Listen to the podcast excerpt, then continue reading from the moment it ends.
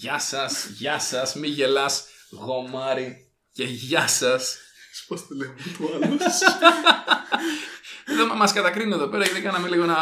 σπάσαμε το λαιμό μας, ξέρω, στην αρχή της εκπομπής. Πού είναι το πρόβλημα, αυτό θα ήταν άμα τον έσπαγα στη μέση της εκπομπής. Εγώ ένα κράκ εκεί πέρα και νομίζω ότι έμενα στον τόπο. Έτσι θα μου βρουν μια μέρα, κύριε. Έτσι είναι μια και Κύριε, καλή. κύριε Άρον Μπούλετ, για να ξέρετε. Γεια σας, παιδιά. Εδώ ξανά μαζί μας ο Άρον Μπούλετ. Για μίλα λίγο. Ε, τιμή μου που ήρθα ξανά σε αυτό Ω, το σας πανέμορφο ευχαριστώ, μέρος. σας ευχαριστώ. Α, κα- κα- Σε αυτή την τρομερή εκπομπή που μου φέρατε και νερό και φαγητό ε, και ε, τα δεν μπορείς να πάντα. πεις. Και, νε- και νερό σε ποτήρι Rick and Morty, Σωστό, παρακαλώ. σωστό, γιατί είμαστε και, είμαστε και έτσι. Το ξέρουμε, ρε παιδάκι μου. εμείς.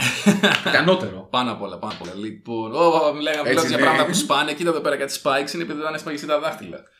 Αυτό θα κοπεί στο μοντάζ. Μου αναγκάζει τώρα να δουλεύω παραπάνω. Λοιπόν. Ε, ήθελα να κάνω μια κανονική εισαγωγή. Η κανονική εισαγωγή πήγε στο διάλογο. Πώ να φύγει κιόλας. Οπότε σήμερα, παιδιά, θα μιλήσουμε για το γιόμι. Και όταν λέω γιόμι, δεν μιλάω για αυτές τις βιταμίνες ή τον εγκέφαλο που κυκλοφορούν σε κάτι εκεί, εκεί πέρα. Ε, φαρμακεία. Ισχύει, ισχύει. Κάποια φαρμακεία που έξω έχουν κανονικά πινακές γράφουν γιόμι. Το είχα βρει πάρα πολύ αστείο. Το ξέρω.